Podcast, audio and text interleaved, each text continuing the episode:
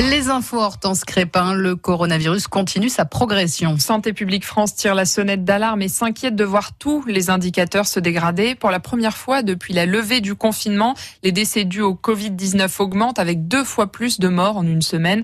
Les plus jeunes restent les plus touchés par le virus, mais il circule aussi de plus en plus chez les plus de 75 ans. Dans le monde, la barre des 30 millions de cas est désormais franchie. Depuis ce midi, Israël reconfine ses habitants pour trois semaines. Emmanuel Macron s'est rendu dans le Gers pour lancer les 37e journées du patrimoine. Selon le chef de l'État, 82 millions d'euros ont été récoltés en deux ans grâce au loto du patrimoine. Ce week-end, 13 000 sites ouvriront leurs portes au public avec des animations en France avec un protocole sanitaire très strict. Une voix mythique s'en va et vous l'avez forcément déjà entendu.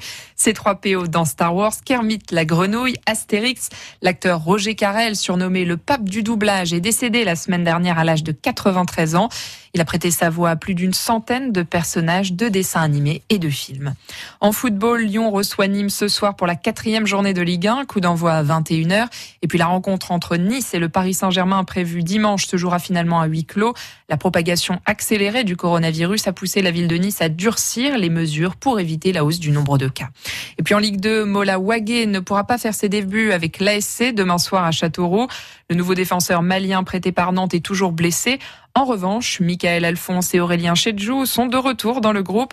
On y revient plus en détail dans la tribune ce soir avec Mathieu Dubrul et ses polémistes. Rendez-vous après le journal de 18h. Et puis en cyclisme, 19e étape du Tour de France, une étape de plat pour les coureurs partis de Bourg-en-Bresse. Ils rejoignent Champagnol dans le Jura. Il reste un peu plus de 60 km à parcourir.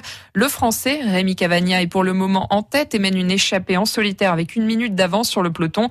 Le Slovène Primoz Roglic est toujours en jaune. L'arrivée vers 17h30 à suivre sur France Bleu.